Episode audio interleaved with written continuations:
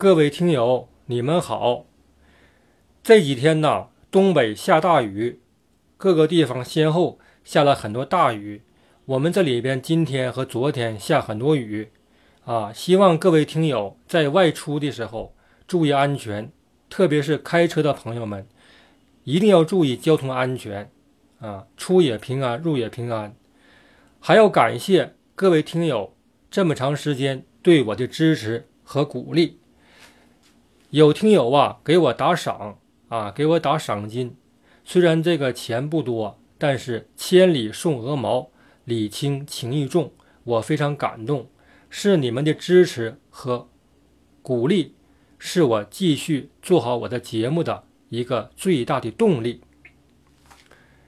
上节说了杨雨婷的生平事迹，以及张学良他认为的他枪杀两位奉系重臣的那个理由啊。下面说一下常英怀的生平事迹。以及张学良对外宣布枪杀常荫槐、杨雨婷的那六大罪状，这六大罪状是怎么出来的呢？是通过张学良一九二九年一月十一日发表的那个通电宣布的。先说一下常荫槐他的生平事迹。常荫槐呢，他生于一八八八年。杨雨婷生于一八八五年，所以这个常荫槐比杨雨婷小三岁。常荫槐的老家是吉林的梨树县人，当时这个梨树县也归奉天管。他们祖籍是在山东寿光，后来迁到这个梨树县西北的刘家馆子。常荫槐他们家呀，他们这个家族啊，非官即商啊，在那个。黑龙江省的讷河县，他们老常家呀，有大片的良田呐。就是日出的时候，骑马出发巡查常家的这个地号，到了这个日落时分呢，还没有到达边界，就是这么大的一个范围，这个地呀，这个田亩都是老常家的。在奉天的天后宫附近，有这个常云怀的一处公馆，叫做常公馆。那也是非常豪华考究的呀。他的哥哥呢，当时在黑龙江是做这个呃道引，一个地方的一个市的道引。这个道引呢，就是相当于现在的市啊。那个民国初年，就是他的官制啊，承接北洋政府时期，就是有这个省、道和县。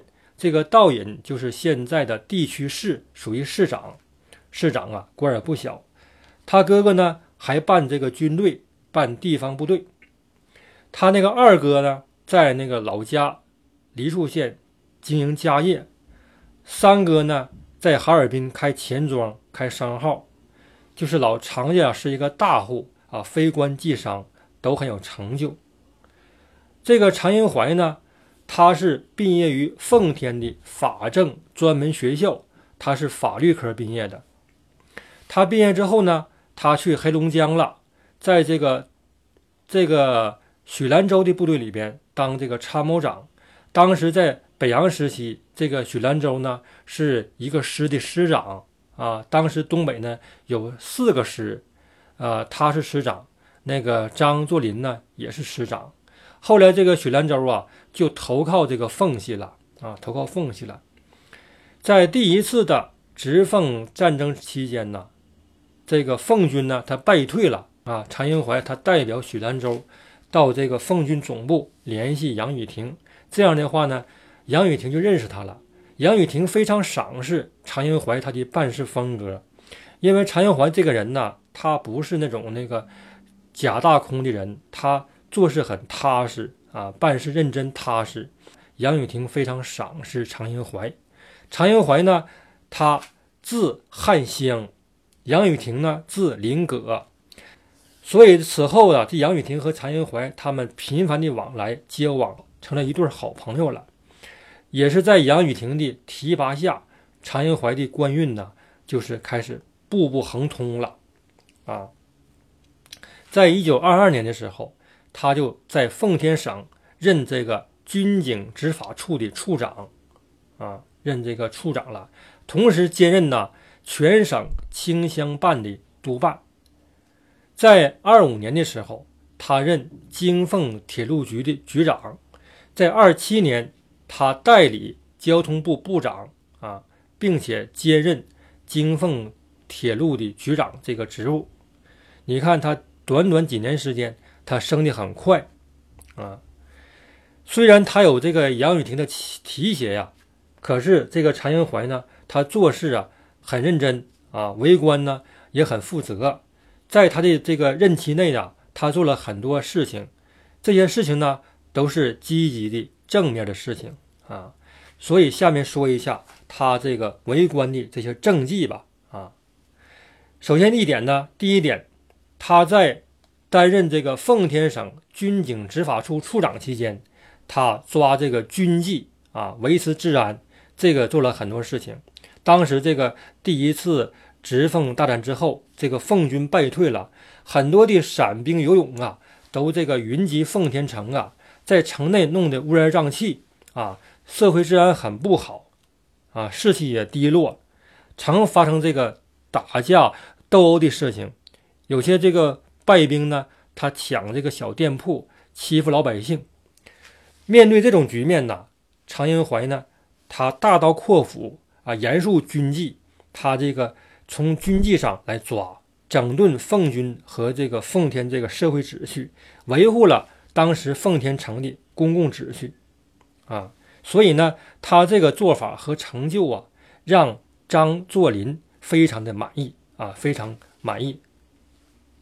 后来他就提了，提了这个京凤路的局长了。他在担任这个京凤路的局长期间，他也是整顿铁路交通秩序呀。有一次就是张学良的弟弟啊坐车没有买票，这个事儿呢，当时让这常英怀发现了，他就不留情面，呃，不留客气。旁边人跟他说，说是这个是张作霖的公子，啊，这个事儿就放过去吧。那也不行啊。那能行吗？这个天子犯法与庶民同罪呀！常英怀呀，一点不留情面，他呢就罚了，给这个张作霖的儿子给罚了，给他罚了。你看，对张作霖的儿子他都不客气，所以说他对别人能客气吗？对不对？所以说呀，经过他的整顿整顿呢，这个京凤铁路就是北平到奉天这铁路的一个交通秩序呀。一下子就好转了。第三条啊，就是他呢修建铁路，他修了两条铁路，一条是大通铁路，就是大虎山到通辽这个铁路，这个是在辽西地区；另外一条是奉海铁路，就是奉天到海龙、吉林海龙这个铁路。他修这铁路什么意思呢？就是与南满铁路竞争，与日本人竞争。当时啊。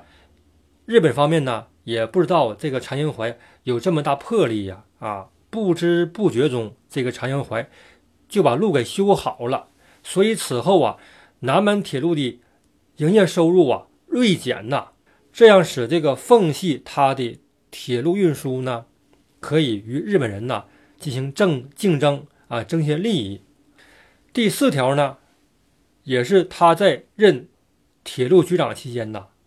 他这个发现，呃，这个铁路周边这个学校少啊，中学、小学都少，一些铁路职工呢，这个孩子念书很费劲，很困难，所以他呢，在铁路啊主要的站点周围成立很多学校，设立中学、小学，来这个给铁路系统职工，给他们的子女提供这个教育机教育机会啊，成立很多这个铁路。子弟小学、铁路子弟中学，所以说这个铁路系统职工啊，对这个常局长非常满意呀，非常赞赏。第五条，常英怀呢，他也很重视大学教育啊，重视大学教育。他在担任这个啊代理北京那个交通部长期间，他呢发现多年以来呀，这个京凤铁路啊。拖欠唐山交通大学的办学经费常英怀呢，就拿这个京凤铁路拖欠的钱呢，在奉天的锦县办了第一所国立大学，就是唐山交通大学锦县分校。他的创始人是常荫怀，可不是张学良啊！啊，要记住这事儿。这个锦县分校在一九三二年之后，他并入了东北大学，是这样一个啊，是这样一个过程。常荫怀呢，对这个东北地区的中学、大学这个教育啊，那是做了很多贡献，这个是不可抹杀的。最后一条啊，他呢和杨雨婷呢，他们都认为呀，当时的苏俄呀，那个中东路啊，掠取了中国很多权益，本来属于中国的权益得不到保障，比如说中东铁路的这个管理权。和这个护路权利，以及这个铁路收入的分配权益，这些权益呀，都让苏俄给把持了。所以说，杨雨婷和常荫怀呢，他们决定成立一个东北铁路督办公署啊，全权将这个中东铁路啊，还有东北很多他们自办的铁路啊，都将这个权利进行集中啊，集中管理，来这个。为以后进一步收回这个外国占有中国东北这个路权啊，收回这个路权打基础。可是啊，这个机构上次说过，张学良、张汉卿他不同意，这是一个好事情，他不同意。虽然他没同意，但是常荫怀呢，为准备这个机构也做了很多工作，也应该算他的一个政绩之一啊。这个就说了他生平事迹，他这个六个政绩。还说一个事情，说什么事情呢？就是在这个郭松龄反奉失败之后，啊，当时在奉天呐，在帅府里面，张作霖开会，张作相、张景惠呀、吴俊升，还有这杨雨婷啊都在场啊。这个常云怀呢也在场。当时啊，这个张作霖呢就萌生退意了，他认为啊，郭松龄反奉反他呀，是张作霖没有带好班儿。啊，没有带好头儿啊，他有毛病，他就呢希望自己隐退。在我讲头几节郭松龄反奉的时候，我曾经说过这个事情。当时呢，这个张作霖准备想把那些跟随郭松龄反奉的那些师长、军长们全部枪毙，让张作相给拦了。张作相说了，说他们呢都是奉系的子弟。我们呢，不但不杀他们，还要给他们道歉。什么？给他们道歉？当时啊，张作霖不愿意了。是啊，因为你呀，大帅没有带好他们呢。当时张作霖呢就同意了，认为张作相说的很对呀。啊，所以呢，在开会的时候呢，当时啊，呃，张作霖呢他就读了个通电，他表示自己要辞职不干了。啊，引咎辞职了，可是呢，各位部下们都劝阻他，不希望他辞职。这个时候呢，这个张作霖呢，他就说了，就问了：“常汉香来没来？常荫怀来没来？”来了，我在这儿呢。常荫怀呀，他站在后边，他就起来了。常汉香，我现在给你命令。你坐专车去找张学良，将他给我绑来，我要亲自枪毙他。张老帅呀，给常荫怀下这个命令是。这个常荫怀一个立正，转身就要出去。这个时候啊，张作相、杨雨婷过来了，且慢，且慢。那个大帅呀，您息怒。啊，您息怒，啊，这个事情呢，也并不全赖少帅。少帅呢，他年幼无知啊，需要您对他常加督导啊，让他戴罪立功吧。因为这个张作霖呢，他认为郭松龄长期给张学良当老师，张学良呢受这个郭松龄毒害，所以呢，老师造反了，你学生你也有责任呐。所以说，他下这个命令。实际上呢，这个时候，张作相心里很清楚，杨雨婷很清楚，这个老帅张作霖他演戏呢，演戏呢。可是啊，唯独这个常荫槐他看不出来，他一个立正就想走，杨雨婷一把将常荫槐拽住了。这个时候啊，张作相他们将张作霖拉走了。常荫槐呢，不明就里，站在大厅里面待了半天，说这个事儿啥意思呢？就是说呀，这个常汉香这个人呐，他比较直板啊，比较直接、诚实啊，做事认真。可是啊，这个脑袋瓜子啊，转那个墨慢一些。他呢。体型魁梧啊，有个外号，常荫槐的外号叫什么呢？叫做“常大脑袋”呀！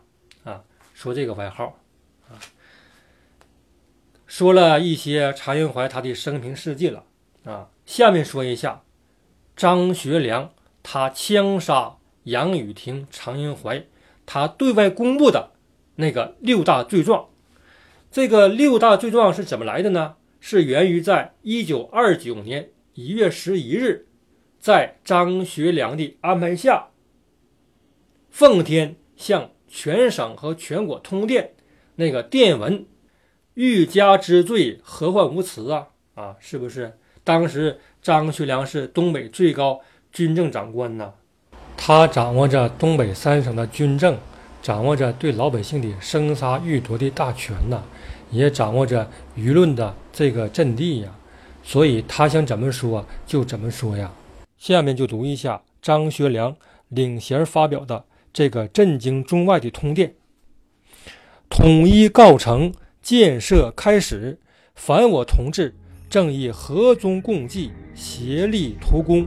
学良受事以来，对于先旧有辽左，无不推心置腹，虚中言纳。其中有以东三省兵工厂督办杨雨婷、黑龙江省省长常荫槐二共事醉酒，以借诱因，乃扬长捧笔，操纵把持，致使一切政务受其牵制，各事无从进行。总其罪状，皆有数端。数自民国十三年后，屡次战祸。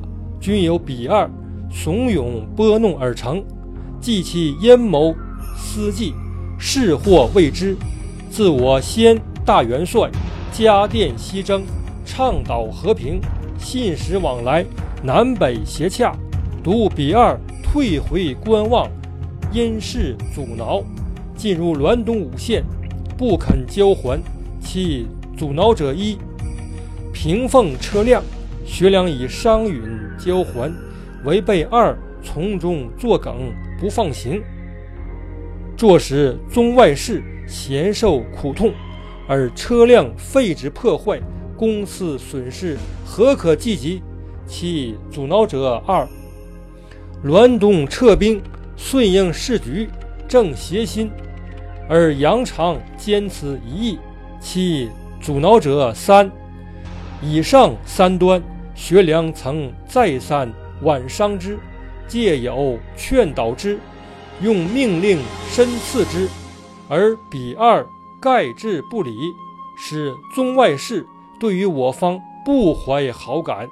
现远因，则酿成战祸之罪魁；观近因，则破坏和平之祸首。论其罪状，不独害我东省，实害我中华。学良数夜警惕，合计奠我三省于磐石之安，勿令再有军事行动，谋工商之发达，谋中外居民之幸福，使五乡父老子弟安居乐业，耿耿之诚，可至天日。乃彼二包藏祸心，事事因图破坏，处处竭力把持，以兵工厂。及交通事业为各私利之冤首，把持收入，不解省库，且向省府通索巨款，其动用款项有案可稽者，已达县阳两万万余元。既无长官批示，亦无部处核销，一手遮天，多私囊。任用多其亲属，政府归其操纵。出门者每欲袒避，非其师党加以摧残。前如王永江之被贬，郭松龄之激变，果遂为之；近如金融之扰乱，战争之延长，又遂治之。司马昭之心，陆竭之，吾东省皆知之。而事或未尽之也。学良既验将计，并以重任，但以抚心，诚欲画笔贪玩，共寻轨道。同等念其多年共事，取欲包容，不为彼辈艰险性成，日甚一日，尽更暗结党徒，图为国家。念及此。亦生隐痛，学良与同等再次愁伤。千位非去此二，东省大局，非待无建设之望，且将有变乱之盟。大义灭亲，何况交友？毒蛇遮手，壮夫断腕。徐良等不敢违弃公义，胡顾私情，当于真日。召集会议，并要比二列席，当众暗状拷问，皆以俯首服罪。群谋金童即时宣布罪状，按法执行。国家自有定律，非同等所能轻重。所记海内明达，调查内情，共明真相，特电奉文。张学良。张作相、万福林、张景惠、翟文选、刘尚卿、刘哲、莫德惠、王树汉、沈鸿烈、汤玉麟、袁金凯共同签字发表。这份通电呢，本来是应该由郑谦草拟。郑谦呢，当时是秘书长，杨雨婷呢是总参议，他们的关系很好。郑谦是江苏南京人。他比杨雨婷呢能大快十岁了，可是啊，他看见他的好朋友杨雨婷死于非命啊，很惨呐，他就心中万分痛苦，一个字也写不了。后来呢，只好让张学良的副官，也是机要秘书刘明九，让他起草。在一九二九年这个秋天，郑谦呢，他小便带血，过几天就暴病身亡了啊。好人不长寿啊！郑谦他当过江苏省的省长，他在为官期间，他做了很多对老百姓有益的事情啊。好了，下一节呢，我就来披露一下张学良通电中给杨雨婷和常英怀安的这六大罪状。谢谢，下节再见。